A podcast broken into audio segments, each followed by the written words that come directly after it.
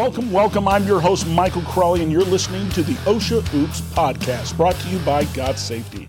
Hey, welcome, welcome. This is Michael with OSHA Oops again. I got my favorite man in the world here, Rick Roman, beside me. We're going to be talking about one of the classic citations, Rick. You know what I'm saying?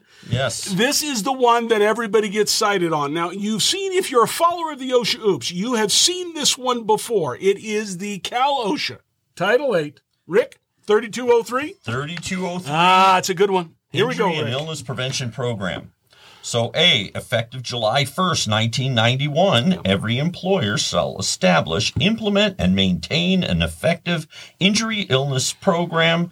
It shall be in writing and shall contain, at the minimum, among other things, Okay.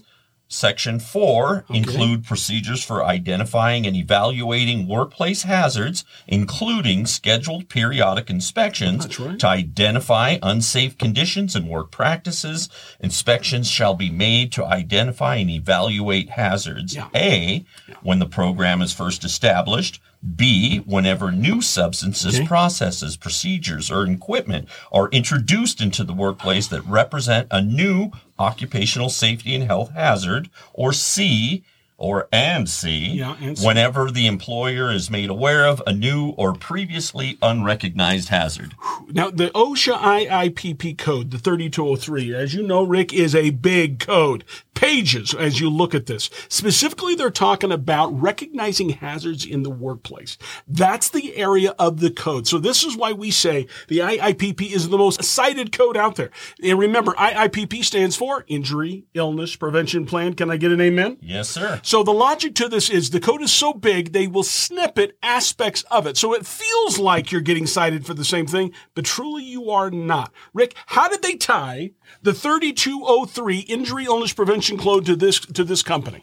So here, during the course of their investigation, they saw that the company failed to implement uh, effective and I, to effectively identify and evaluate arc flash hazards to which employees who were assembling lithium batteries were exposed. The employee uh, number two, they failed to conduct regular scheduled periodic safety inspections, Man, which it- are required by this section. So that's really what it is. It gets to be a tongue twister so much, isn't it, Rick? You're doing great. Listen, the idea of this problem is they're not doing the inspections to identify the hazards. So this can happen in two areas. When you first first get a new machinery, but you also got to look for these hazards periodically. The periodic looking of hazards. So this comes down to how often do you do an inspection, a safety inspection at your work site. This is really one that is tough. Now, if you're in construction, what are you saying, Rick? You got to Well, do oh, it daily. You got because the environment's constantly right? changing. You've got to do it daily if it's construction. If it's manufacturing, man, you got to really do it when something changes. But I say you should be at least doing a major one once a quarter. If not doing a daily walk of your plant to look at things, but on a quarterly basis, at the very least, doing some sort of massive documentation where you take Yes. pictures and you put it in order and you can see what you need to correct. You give it to the maintenance team or something.